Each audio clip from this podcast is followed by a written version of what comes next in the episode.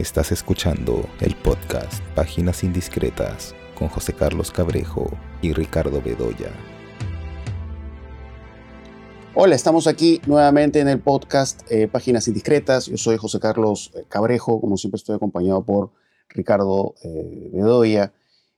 Y vamos a comentar algunos estrenos, de hecho que por la temporada algunos de ellos tienen que ver con eh, sus nominaciones en los premios eh, Oscar. Una de estas películas es eh, Ellas hablan de Sara Poli. que de Sara Poli, por cierto, hay una película que a mí me gusta mucho que se dio hace muchos años en el marco del Festival de Lima, que es Stories Tell, que era un falso documental y que tenía que ver con la relación de la figura paterna y la verdad que tengo, tengo un gran recuerdo de esa película. Eh, probablemente si me preguntaran sobre mis, mis falsos documentales eh, favoritos hechos en este siglo, seguramente en mi, top 5, top 10 podría ir sin ningún problema esta película Stories We Tell. Entonces, em, eso hizo que eh, tuviera cierta expectativa sobre lo que iba a hacer Sarah Poli en su última entrega, que además tiene algunas eh, nominaciones eh, al Oscar. Eh, y en ellas hablan, lo que hace Sara Poli pues es centrarse en este grupo de personajes femeninos que viven en esta colectividad menonita. y algo que es muy notorio cuando uno empieza a ver, ellas hablan, es el hecho de que digamos, algo, algo medular en esta película es el asunto eh, de los diálogos. digamos, son mujeres eh, de distintas edades, son mujeres eh, de distintas características, y desde esas diferentes posiciones, pues, van dialogando sobre su condición de mujeres. Porque además lo que ellas describen es que viven pues en un entorno eh, absolutamente opresivo. Eh, y es una opresión que viene pues de personajes masculinos, ¿no? Pero que personajes eh, masculinos que esencialmente, básicamente están en off, ¿no? Por ahí que vemos, digamos, algunos fragmentos corporales de estos personajes, ¿no? Pero siempre se habla de ellos, están fuera del campo visual. Y, creo que este asunto de la opresión está eh, muy marcado por algunos detalles visuales. Primero, eh, la desaturación, eso es una imagen muy desaturada la que vemos, lo cual le da pues em, cierto sentido, digamos, eh, triste melancólico por la situación por que pasan estas mujeres, ¿no? Son pues, mujeres que describen que están siendo pues vejadas, maltratadas, ¿no? Están pasadas por encima, incluso la forma en que usa el ángulo picado, ¿no? Este ángulo picado perfecto, ¿no? Que va en dirección vertical descendente, cuando se muestran muchos de estos personajes. Que remiten de manera muy marcada esta idea del sometimiento, ¿no? Ahora, poco haciendo memoria, este ángulo picado, ¿no? Perfecto, ¿no? Algunos le llaman, no me acuerdo muy bien el nombre, creo que es como la mirada de Dios, ¿no? Em, ojo de pájaro. Claro. La mirada del pájaro, el ojo de Dios. Claro. Entonces. El ángulo cenital, ¿no? Claro. Entonces hay un poco esa connotación también, ¿no? Que hay, digamos, cierta visión de lo religioso que tiene que ver con la forma de mostrar eh, cómo viven estos personajes. Entonces, claro, ¿no? Eh, a pesar que la película se ambienta, pues hace, digamos, la historia se ambienta hace varios años, eh, los diálogos eh, se sienten muy vigentes, vigentes en el sentido de que, claro, digamos, lo que, lo que ellas conversan, lo que dialogan, la forma en que contrastan sus perspectivas es algo muy parecido a lo que podemos encontrar en redes sociales como Twitter, ¿no? De alguna manera ahí también vemos estos hilos donde hay esta clase de discusiones. Eh, lo cual, claro, finalmente es algo que podría mm, eh, llevar a una situación eh, problemática a la película, en el sentido de que de pronto la película pueda convertirse, digamos, en algo pareció el Triángulo de la Tristeza. Es decir, digamos que los personajes también parezcan eso, ¿no? Como son, no son personajes, sino son casi como medios de ideas, ¿no? Y, pero Sara Poli pues es una realizadora muy talentosa, ¿no? Sí, es verdad, hay, hay, algo de eso, hay algo de, de, la contraposición de ideas, pero creo que en la película, en medio de todo, hay, hay una pues, buena dirección de actores, creo que poco por lo que he escrito en la película hay una idea muy clara de lo que se quiere plantear eh, en términos eh, de imagen, en términos de sonido. Es decir, los personajes van dando sus ideas, pero no son estos fantoches del Triángulo de la Tristeza, es decir, ante lo que dialogan, discuten, reaccionan, ¿no? Vemos estos primeros planos donde vemos sus reacciones, ¿no? Ante estas decisiones que tienen que tomar. Eh, sin embargo, eh, a medida que va avanzando la película, digamos, en, esto que hablaba, ¿no? De, este juego de contraposiciones, ¿no? Lo que está en on, lo que está en off, ¿no? Lo que se muestra, lo que no se muestra.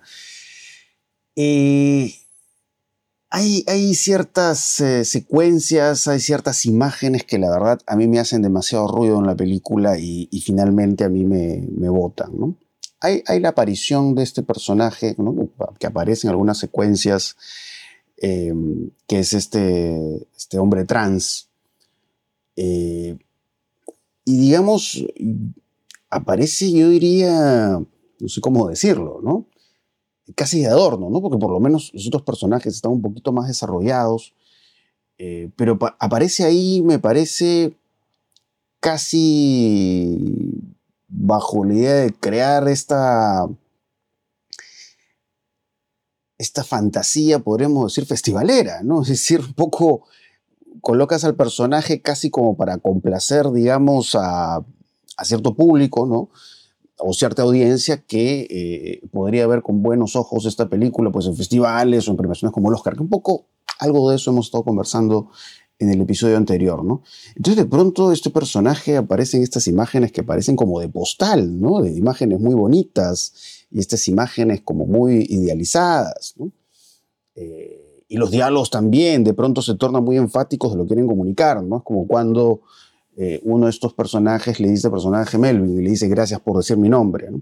Entonces, digamos, esta manera en que se trata de conectar la película con esas discusiones que hay en la actualidad sobre los asuntos de género, sobre la, situación, la condición de ser mujer, creo que ahí es donde la película va perdiendo fuerza eh, y, al final creo que trabaja una premisa que termina siendo muy simplona, haciendo contraste con, otras eh, películas que están, por ejemplo, nominadas a los premios Oscar. Pienso en una película como, como Tar, que Tar también tiene que ver con eso, tiene que ver con la condición de ser mujer, pero que es una película que lo trabaja de una forma mucho más arriesgada, de una forma mucho más compleja. Y eso yo no lo siento acá, ¿no? Yo siento que acá más bien todo se simplifica y se edulcora, ¿no? A, medida que va avanzando la película, eso es lo que siento. Y, y en ese sentido me pareció una película decepcionante, ¿no? Sobre todo considerando lo que Sara Poli ha hecho en otras oportunidades. Pero bueno, tampoco, como ya lo dije, me parece el Triángulo de la Tristeza, que ya habiendo visto, ellas hablan, bueno, ya he visto todas las películas de la categoría de Mejor Película del Oscar, eh, y, en, esa situación, en ese contexto, el Triángulo de la Tristeza eh, me sigue pareciendo el, título más, más flojo y más bajo de, de todas esas nominaciones. Pero bueno, esas son eh, las primeras ideas que tengo sobre ellas hablan. No sé, no sé a ti qué te pareció, Ricardo. Me pareció una película de pizarrón, ¿no? Una película de, digamos, eh, esquemática, previsible, planteada en términos eh, de lo más genéricos, ¿no? Desde los personajes hasta el tratamiento de la imagen, ¿no? Los personajes este, están encarnando determinadas actitudes, determinadas formas de ser frágil, de ser débil, de ser rebelde, ¿no es cierto? De ser resistente, del callar o del no callar. Entonces, eh, cada uno de los personajes tiene una etiqueta en la frente, ¿no? Eh, y la película misma está planteada en esos términos, ¿no? En esa especie de debate mm, de asuntos conceptuales que siempre están formulados de una manera así un poco artificiosa, de un poco, ¿no? Eh, con cierta sobreescritura en cada uno de los diálogos, ¿no? y que además tiende a ser como alegórico, pues, ¿no? Quiere plantear una situación que es actual, pero que podría haberse, podría haber ocurrido en cualquier otro tiempo.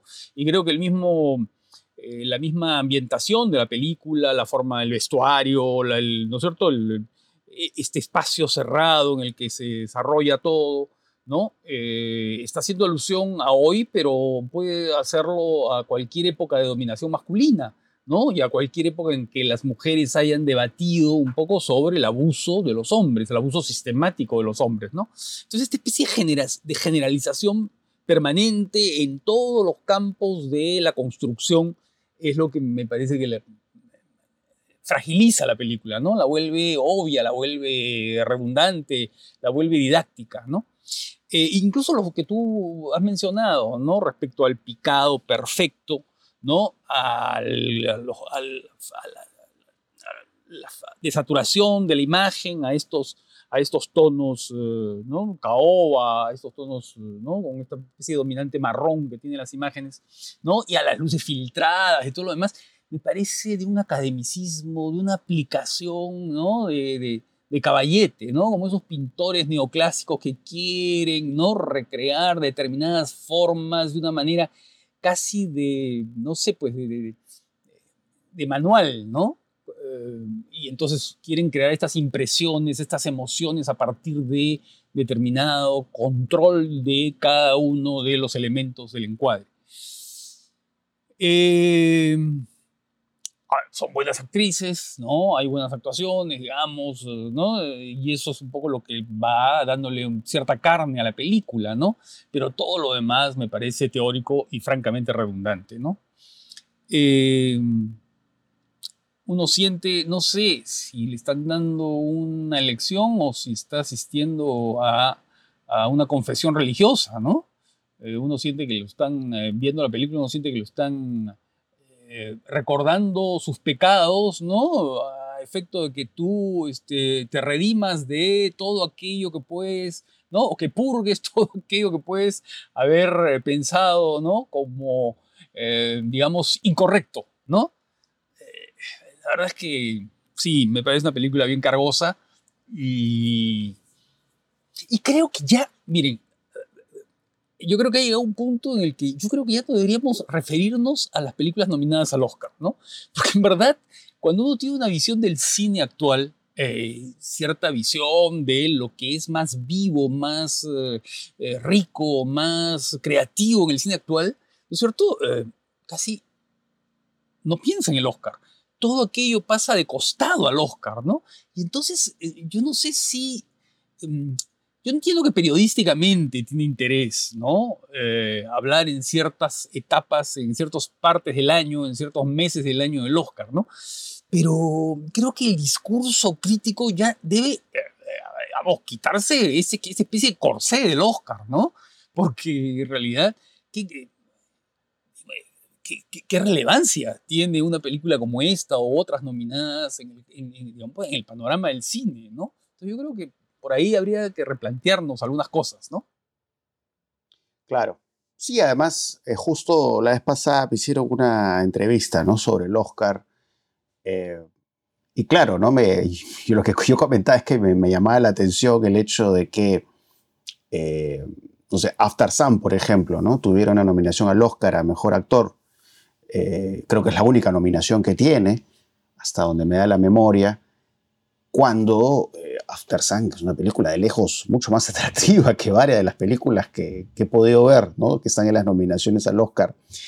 Eh, entonces, claro, no es como que lo más valioso tiene una presencia residual o simplemente no la tiene.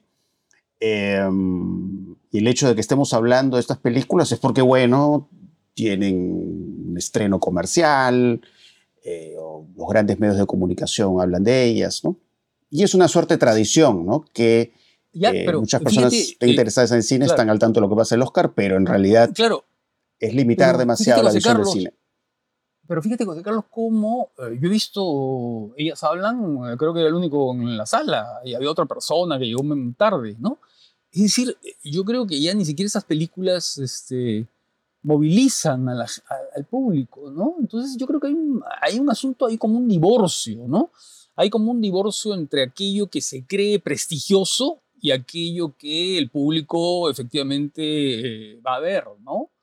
Em, y me parece que ese es un divorcio que se está presentando no solamente aquí, digamos, ¿no? Sino en muchos otros lugares, ¿no? Sí, claro, los, los niveles de audiencia ¿no? Eh, han bajado del Oscar con el paso del tiempo, ¿no? Es, es progresivo. Por ahí que tuvo, tuvo atención, pero en realidad no por cuestiones cinematográficas, ¿no? Que fue lo de la bofetada de Will Smith a, a Chris Rock pero después sí, ¿no? es como... La verdad es que... Importa, ¿no? Sí, ya la verdad que seguir con este discurso del Oscar, del Oscar, del Oscar como el evento de cine más importante del año y la época en la que se habla, me parece que es francamente ya un poco desfasado, ¿no? Porque habiendo tantos, tantas películas notables que pasan en, el año, ¿no? Eh, y que simplemente nunca las vamos a ver en este, en este concurso o en lo que fuere. ¿no? Claro. Eh, sí, pues sí, un poco a veces, viendo las nominaciones a, Mejor Película, eh, me parece, no estoy seguro, creo que una de las nominadas es, por ejemplo, Wakanda Forever, creo, pero no estoy 100% seguro. Ah, no, no, no está, no está Wakanda. Eh, pero bueno, a veces también, pues el Oscar claro, ha tratado de incluir en sus nominaciones películas que han sido exitosas, que han sido taquilleras, ¿no? Pero un poco, eso es como, se siente un poco como manotazo de ahogado, ¿no? Es como, como tratan de, reconectar con el público, ¿no? Eh, pero nada, ¿no? Parece que son pues intentos infructuosos. Al final, buena parte de las películas que nominan al Oscar son películas que, que ve poca gente, ¿no? Poco la luz de lo que tú dices, ¿no? la cantidad de personas que están en la sala viendo la película de Sarah Polly. Sí, en fin. Pero cada año me vuelvo más este, una especie de Grinch del Oscar. Que no quiero, no, no, quiero este, eh, necesariamente volverme un profesional, digamos, de, de, la crítica al Oscar, ¿no? Pero de verdad que desde el punto de vista crítico, eh, no sé, no sé qué interés tiene, ¿no? Eh, no sé qué interés tiene. Sí, pues. Sí, poco creo que esa, esa percepción, al menos, eh, creo que tanto tú como yo le hemos tenido el Oscar hace mucho tiempo, ¿no? El, tema es que, claro, la situación para el Oscar es cada vez más grave, ¿no? Porque ya es no solamente, digamos, alguien como tú, como yo, que puede, digamos, dedicarse mucho a ver un espectro amplio de películas, sino el gran público también es como. Va perdiendo importancia esa ceremonia. Eh, pero bueno, eh, a propósito de ello, eh, digamos, mucho más interesante de, buena parte de lo que se puede ver de las nominaciones al Oscar es esta película insólita, diría yo, en la cartelera comercial, que es Esquina Marink, El despertar del mal. Em, que bueno, debo contar unas anécdotas muy extrañas de esa película. Eh, primero que yo ya había leído comentarios de esa película, de que digamos era una película que sí jugaba con el terror y jugaba también con, elementos propios del experimental. Em, y bueno, un poco por eso pensé que no se iba a estrenar esa película, eh, pero resulta que se estrenó. Y se estrenó con el mismo problema que ya hemos comentado antes, que es lo que pasa con la gran mayoría de películas de terror que semanalmente llegan a la cartelera comercial es que estas películas se estrenan dobladas, ¿no? Hablamos de Cría Siniestra, ¿no? que también había esa misma problemática. Em, entonces, bueno, si uno quería verla en una sala de cine y no verla pues en algún enlace pirata, esos que circulan, eh, pues tenías que verla doblada, ¿no? Entonces, eh, fui al Cineplanet eh, Primavera a ver Esquina Marink y, bueno, me sorprendió, digamos, en cuanto a cómo la película se acerca al género, porque lo hace de una forma muy diferente, ¿no? Radicalmente diferente a lo que podemos ver en muchas películas del género. Em, no sé por qué cuando vi Esquina Marín en Cineplan de Primavera tuve un déjà vu, en el sentido de que, fíjate que hace muchísimos años, en el mismo cine, en el Cineplan de Primavera, eh, vi esta película de José Luis Gerín, Tren de Sombras, eh, y debe haber sido la, proyección en la que he visto reacciones más eh, extremas de las personas, ¿no? Es decir, hay personas que fueron a ver la película de Gerín y sabían a qué cosas se estaban metiendo, ¿no? Porque para los que no saben, en Tren de Sombras, principalmente lo que vemos ahí es una cámara que recorre, ¿no? Recorre una casa pero es como que esencialmente pues no vemos personajes, ¿no? Es la cámara recorriendo el espacio eh, y cómo ahí eh, pues Guerin va, creando esta sensación como fantasmal, ¿no? Y la forma en que la cámara se acerca a una ventana y te muestra la luna llena, ¿no? Es como si fuera una película de terror, pero no hay personajes. Em, cuando vi la película, eh, claro, había personas que querían ver y otras personas que automáticamente desconectaron de la película y lo que muchas veces pasa con las personas cuando desconectan de la película es que se ponen a conversar o se ponen a ver el celular. Y ahí vienen las discusiones, porque hay personas que sí quieren ver la película y, digamos, eh, recuerdo que una persona se paró, pero como insultando a la película. ¿no? Se sentía que eh, lo habían estafado. Em, entonces, algo parecido pasó en la proyección de, de Esquina Marink, ¿no? porque em, y esto, eh, digamos, en esto sí tiene mucho en común con Tren de Sombras. Buena parte de lo que vemos en Esquina Marink son encuadres de, una casa, ¿no? Pero son rincones, muebles, juguetes. Eh, casi no vemos, eh, digamos, una presencia de personajes. Podemos escuchar a los personajes, ¿no? Están, son como voces en off, pero normalmente no los vemos. Lo cual, pues, generó pues un fastidio y una angustia y pasó algo parecido a Tren de Sombras, ¿no? Entonces también había gente que quería seguir viendo Esquina Marink y otras personas que no, o se ponían a reír, se ponían a ver el celular. Alguien por ahí en la sala gritó, este, oye usted, si quiere reírse, vaya a ver una comedia. O sea, hubo esas reacciones en Esquina Marink eh, y gente pues yéndose eh, de la sala. Entonces, eh, digamos, es una película en ese sentido desconcertante, ¿no? Porque lo que, lo que estamos acostumbrados a ver en el cine de terror es que pues hay una historia muy clara, personajes pues en, digamos, en una composición clásica, lo, vemos con nitidez, eh, lo vemos de pronto ahí centrados en la imagen. y acá no, ¿no? Porque es, digamos, es, una eh, película en la que sí se supone que hay, hay dos niños, eh, pero de pronto los vemos eh, cortados, digamos, a la altura de las rodillas. Porque hay un niño que, aparece en la cámara por detrás, ¿no? La cámara por detrás de él, ¿no? Pero son algunos momentos muy puntuales y es una película, digamos, que crea toda una sensorialidad muy singular, ¿no? Eh, no solo por las voces, sino a través de los ruidos. ¿no? Pero aquí, con las voces quiero decir algo importante también con relación a Esquina Marink, ¿no? por el hecho de que, claro, cuando fui a verla en primavera, pues la vi doblada. ¿no? Y la verdad, disfruté la película por el asunto de los ruidos, eh, las imágenes, eh, que además son estas imágenes como de película vieja, granulada, ¿no? como una película rayada.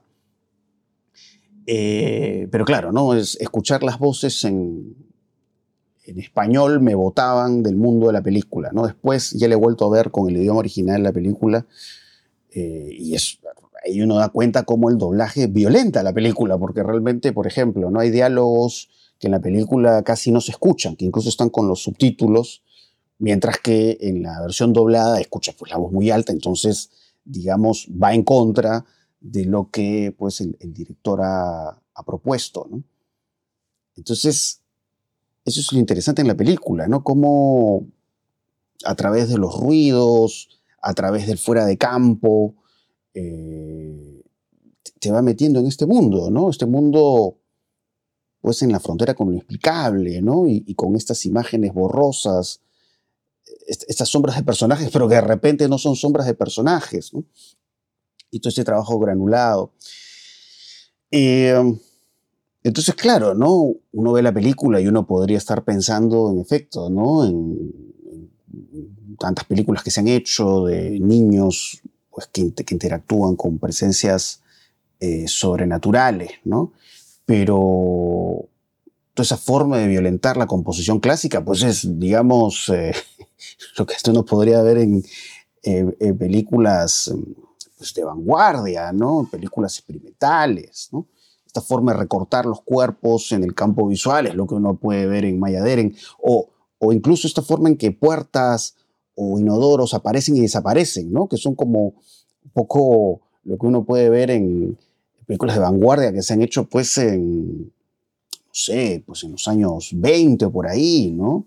Entre actos René Clair, ¿no? O sea, hay, esa clase de recursos, ¿no?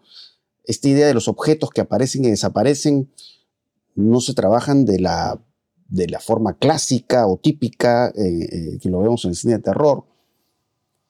Y esta forma también que tiene Esquina Marink de eh, representar la pantalla, ¿no? Porque, eh, digamos, algo que se va viendo en Esquina Marín, que es, una pantalla de televisor donde vemos como estos viejos eh, dibujos animados, y la forma, por ejemplo, que la cámara parece que se acerca a la pantalla y se quiere introducir ahí.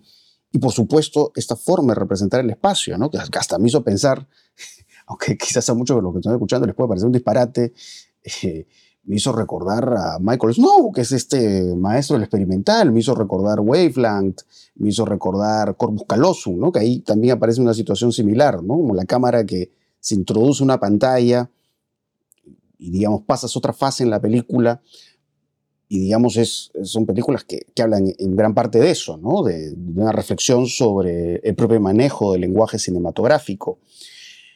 Em, entonces, eso es lo, raro y lo extraño y lo desconcertante en Esquina Marín, ¿no? Digamos, eh, los recursos expresivos que usa y que cruza, que eso es algo, algo realmente muy interesante, ¿no? esta idea de la película con objetos que aparecen y desaparecen de esa forma tan brusca, ¿no? que es un poco lo que también eh, podemos ver eh, en otras propuestas de los 20, ¿no? pienso en un perro andaluz, por ejemplo, ¿no? estas, estas famosas imágenes del, tipo que tiene labios y pues no tiene labios, ¿no? entonces, hay algunos, eh, hay, algunas voces que se escuchan en Esquina Marín que un poco eh, me hicieron recordar eso, ¿no? digamos, lo, que uno ve en estas viejas películas, ¿no? Hay, un personaje que dice eso, ¿no? Que habla un personaje como que le ha quitado la boca, ¿no? Me acordé de, Buñuel, de un perro andaluz, ¿no? O cuando dice, me, me metí un cuchillo en el ojo, dice uno de los niños, ¿no? Lo cual también me hizo recordar un perro andaluz. Entonces, se me vinieron, digamos, esos, esos referentes, ¿no? Cuando estuve viendo Esquina Marín. Pero, pero más allá de que, de que los integre, creo que es, es toda una experiencia sensorial muy singular y, y, creo que es de celebrar que alguien se acerque al género de terror para, digamos, no mostrarnos lo mismo de siempre, ¿no? Digamos, hay una gran eh, búsqueda de riesgo en Esquina Marink y creo que eso es algo de, resaltar. ¿no? De hecho, ya cuando ya la he visto con el idioma original, la verdad que mejora un montón la película. Pero también es de apuntar el hecho de que eh, ha estado, se estrenó el jueves eh, de la semana pasada en Cineplanet y creo que hasta hasta el fin de semana y ahí la han sacado. O sea, intuyo yo que probablemente haya personas que hayan pedido la devolución de su dinero, ¿no? porque no podían entender lo que estaban viendo. Eh, y bueno, creo que quedan algunas películas eh, sin estar, en la cadena sin estar se puede ver Esquina Marín, pero con el problema que ya dije, que son copias dobladas. Entonces creo que hace mucho tiempo que no veía un estreno así de, radical en la cartelera comercial. O sea, más allá de lo que de pronto se puede ver por medio o en el marco de festivales, probablemente desde Holland Drive no he visto un estreno así de impactante. Bueno, por ahí, no sé, pienso en Annette de Los Carax, pero digamos, dentro de lo que es eh, el trabajo con géneros, esas cosas, la verdad que es, es una película sorprendente, Esquina Marín. eh, y me entusiasma hablar más de Esquina Marín que de las películas del Oscar.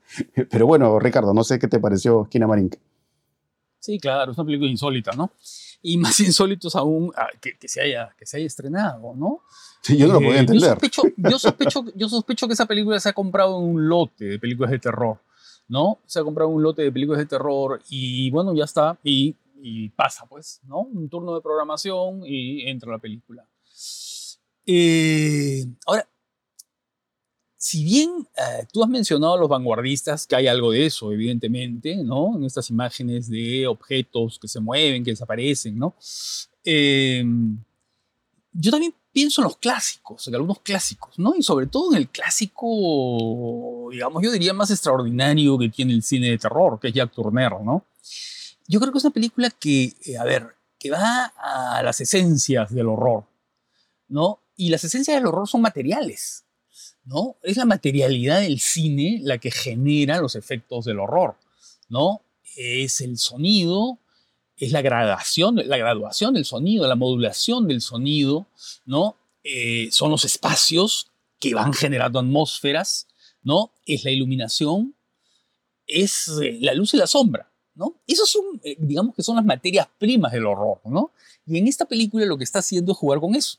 ¿No? Es eh, trabajar un poco, no la, digamos, la película a partir de un desarrollo argumental, que también lo tiene, por supuesto, porque la película nos va contando algo, ¿no?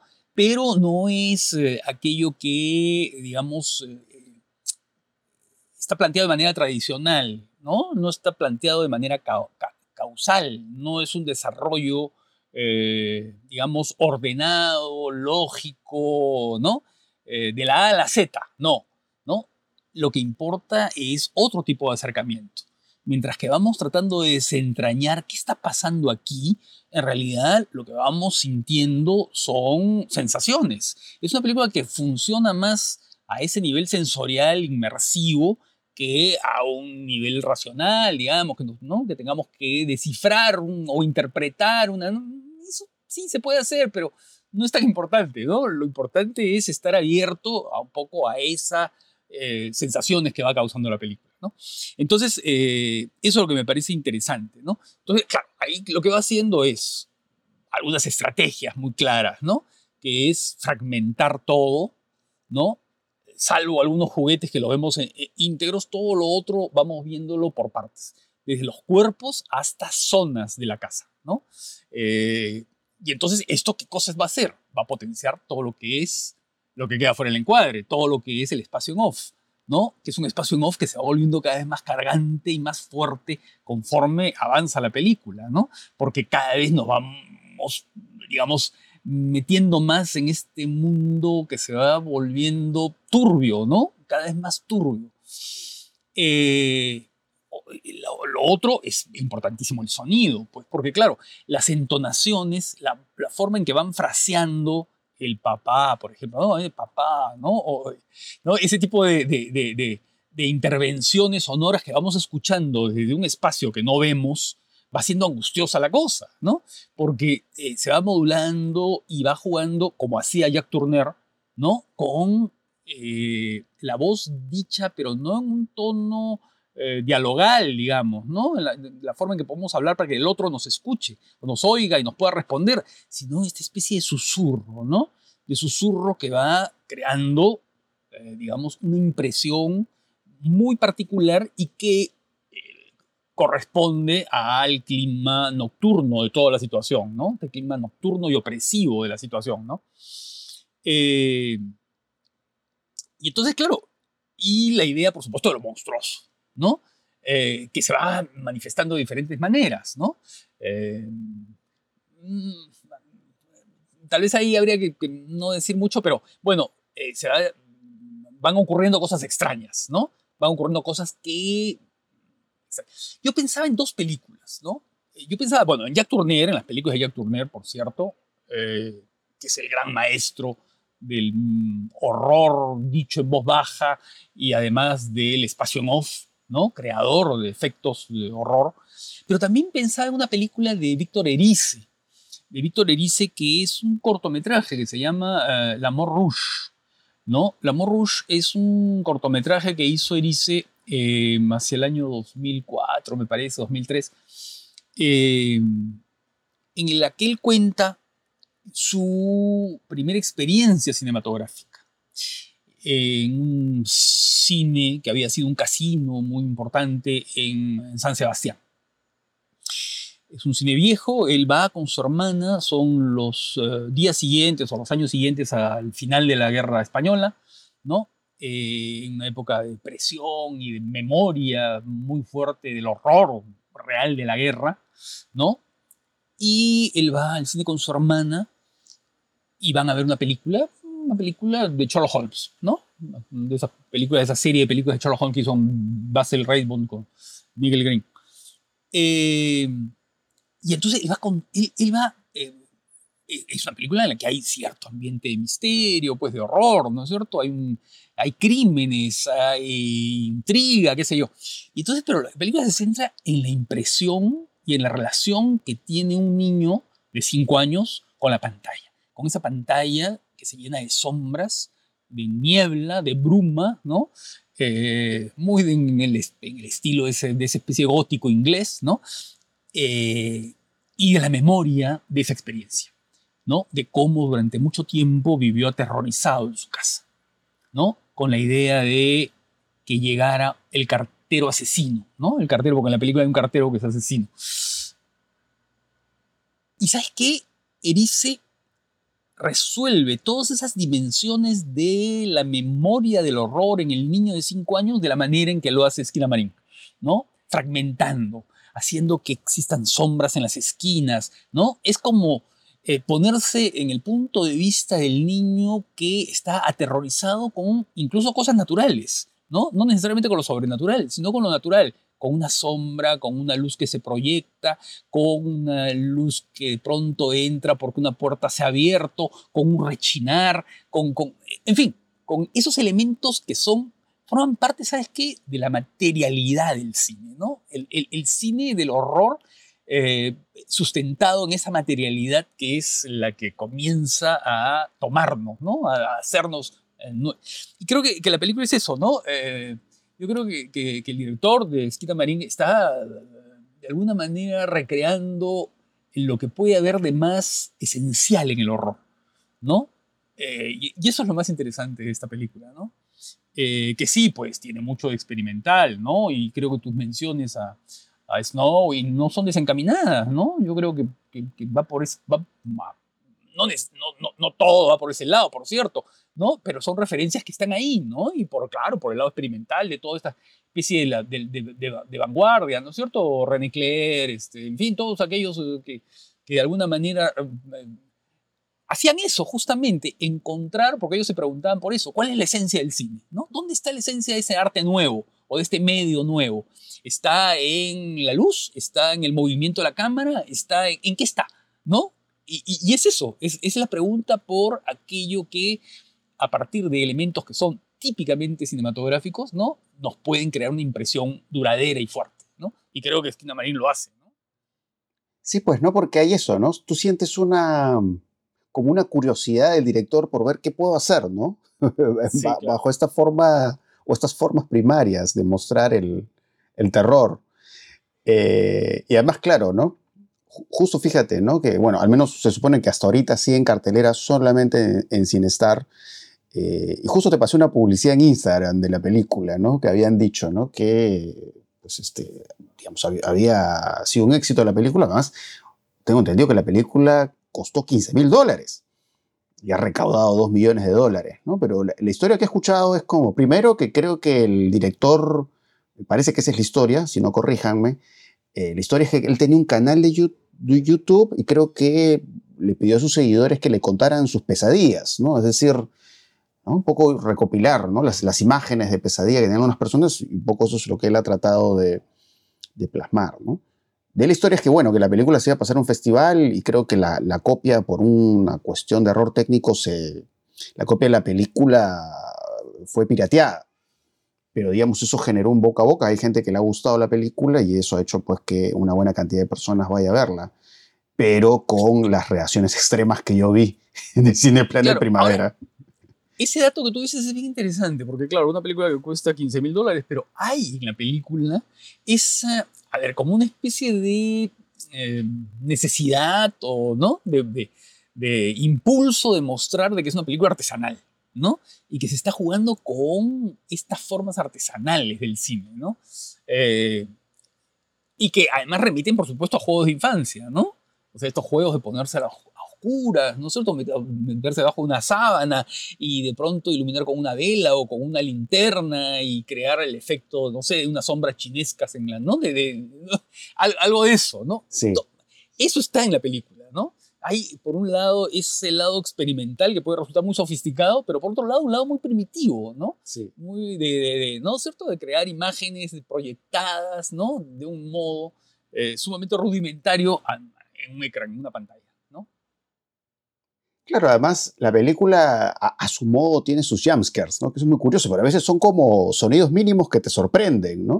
Eh, que van acompañados con imágenes de juguetes, o pueden ser estas imágenes que, sí poco te inquietan, pero que son muy básicas, que puede ser una, una toalla que está escondida que empieza a moverse, ¿no? Son como situaciones simples, eh, pero que logran sumergirte en el mundo de la película, ¿no? Y por supuesto los temores primarios, ¿no?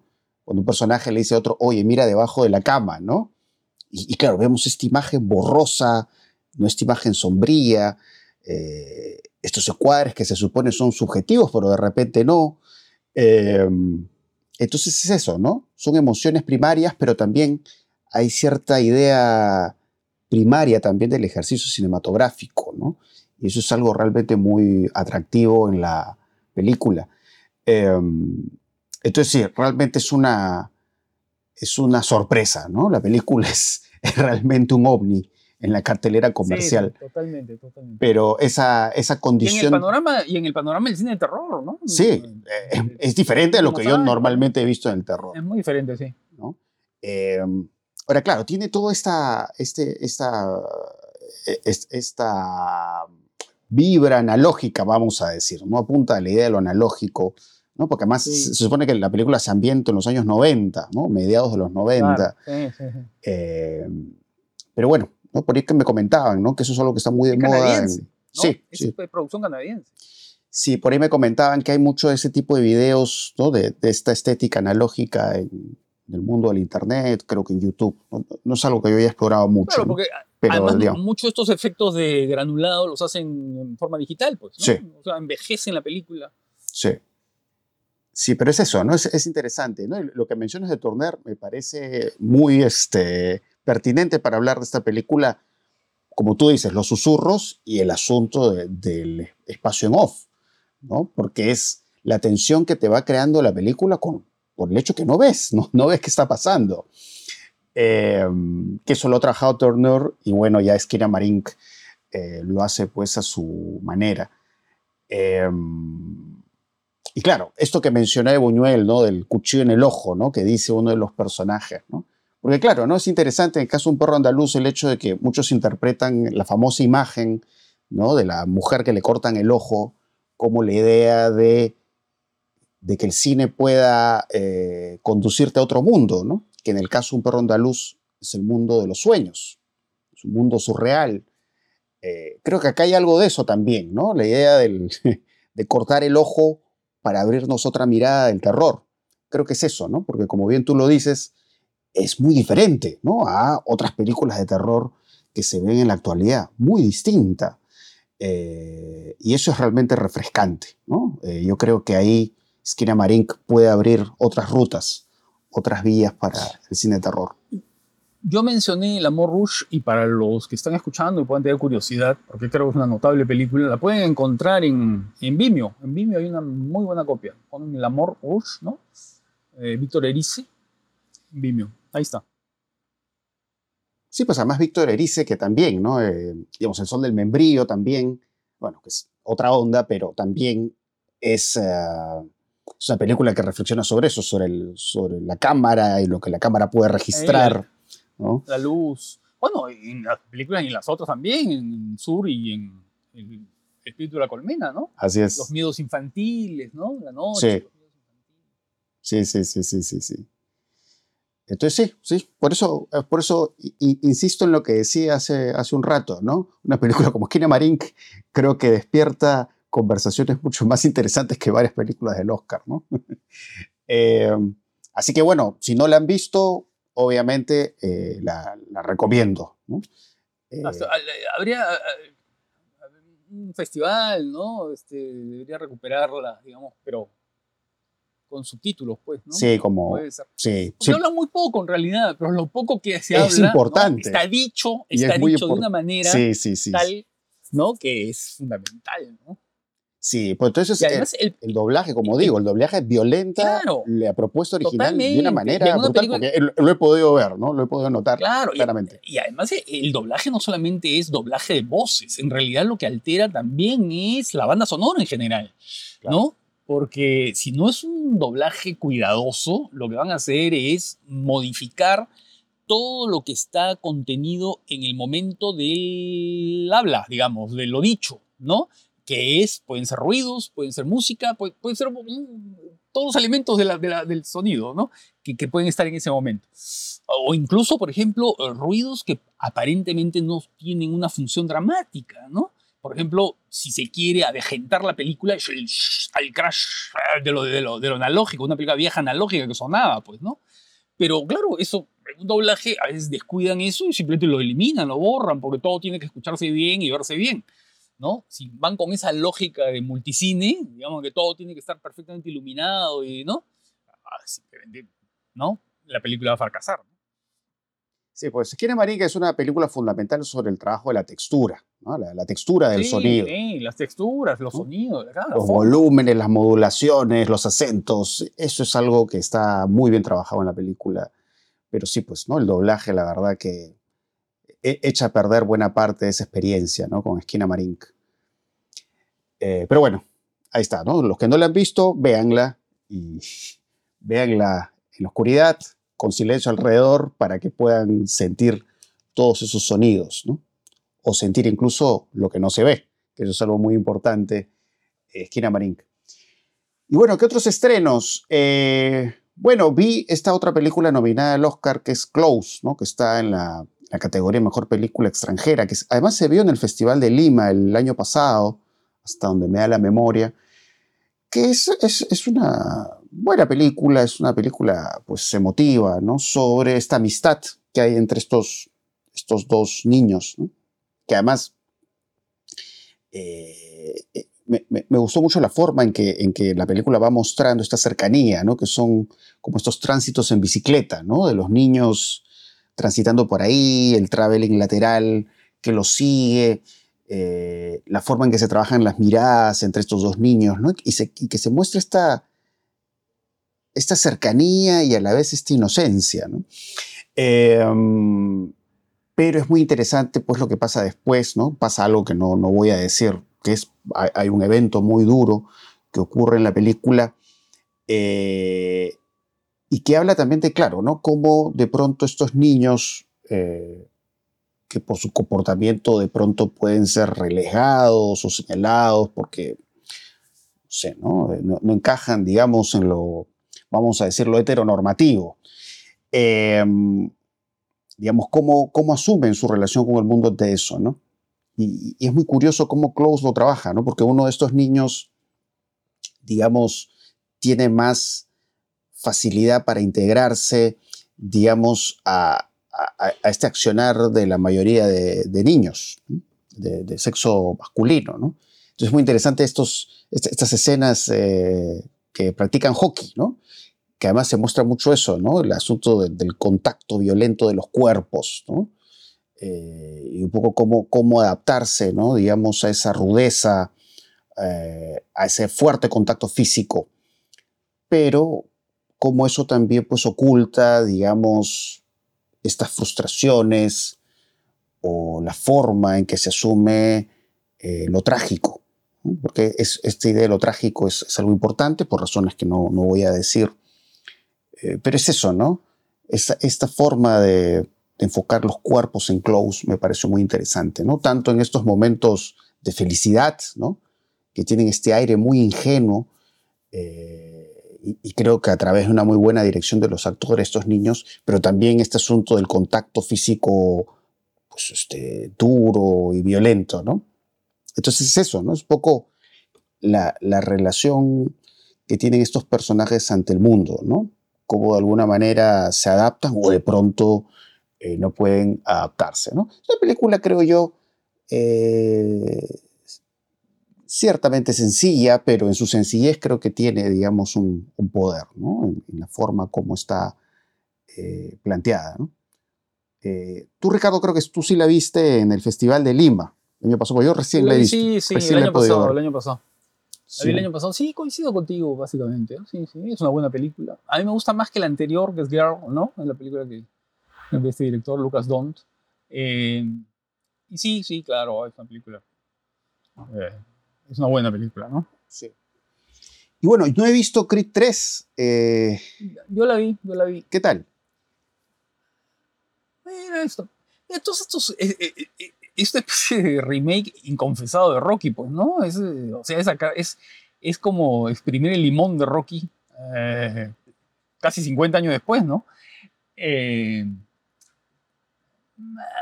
Mira esa película que llama la tiene, tiene, los momentos fuertes que son los momentos de, de peleas, ¿no? De enfrentamientos, ¿no? Básicamente dos momentos de, muy efectistas, ¿no? Muy, a ver, muy inflados, muy hinchados dentro, del, dentro del, de la película misma, ¿no? Porque todo lo otro es sumamente llano y sumamente, ¿no? Tradicional y convencional, ¿no? Y los momentos de enfrentamientos y de lucha eh, son lo que llama la atención. Pero ah, es una película absolutamente convencional, ¿no? Bueno, yo tengo buen recuerdo de la primera. Eh, ah, es la mejor, pues sin duda. Porque la primera, además, lo interesante era, claro, digamos, la formación de este boxeador que es el, protagonista, pero era muy interesante la compañía del personaje Sylvester Stallone, porque digamos, esa primera película tenía un aire así medio Clint Eastwood, ¿no? Pero este Clint Eastwood eh, crepuscular, ¿no? Estas imágenes opacas, oscuras, sombrías, ¿no? Medio como los imperdonables, ¿no? Porque hablaba de eso, ¿no? De él, digamos, eh, del personaje Silvestre Stallone que está o siente pues ya la cercanía de la muerte, ¿no? Siente el peso de la vejez. Y eso creo que se trabaja muy bien, ¿no? En, en la primera Crit. Eh, pero luego ha ido bajando, ¿no? Y creo que esta es la más estándar, ¿no? Eh, esta película que, claro, también es la segunda oportunidad, ¿no? Eh, porque eso siempre está, en, muchas películas además deportivas o de box hay eso, ¿no? Es la búsqueda de la segunda oportunidad. Y aquí, lo, digamos, lo singular es que la segunda oportunidad está pedida por los contrincantes, por los dos contrincantes, ¿no? Pero ya no digo más, pues, no digo más porque ¿no? Y además ahí se van mezclando otros elementos que son los elementos de la traición, de la amistad que se pierde, ¿no? Eh, en fin, relaciones. Pero básicamente todo, todo está al servicio de los momentos espectaculares, ¿no? Bueno, con esto ya hemos logrado ahí comentar películas que hemos visto recientemente en, en cartelera. Eh, así que bueno, espero que les haya gustado este episodio y ya nos estaremos escuchando en otra oportunidad.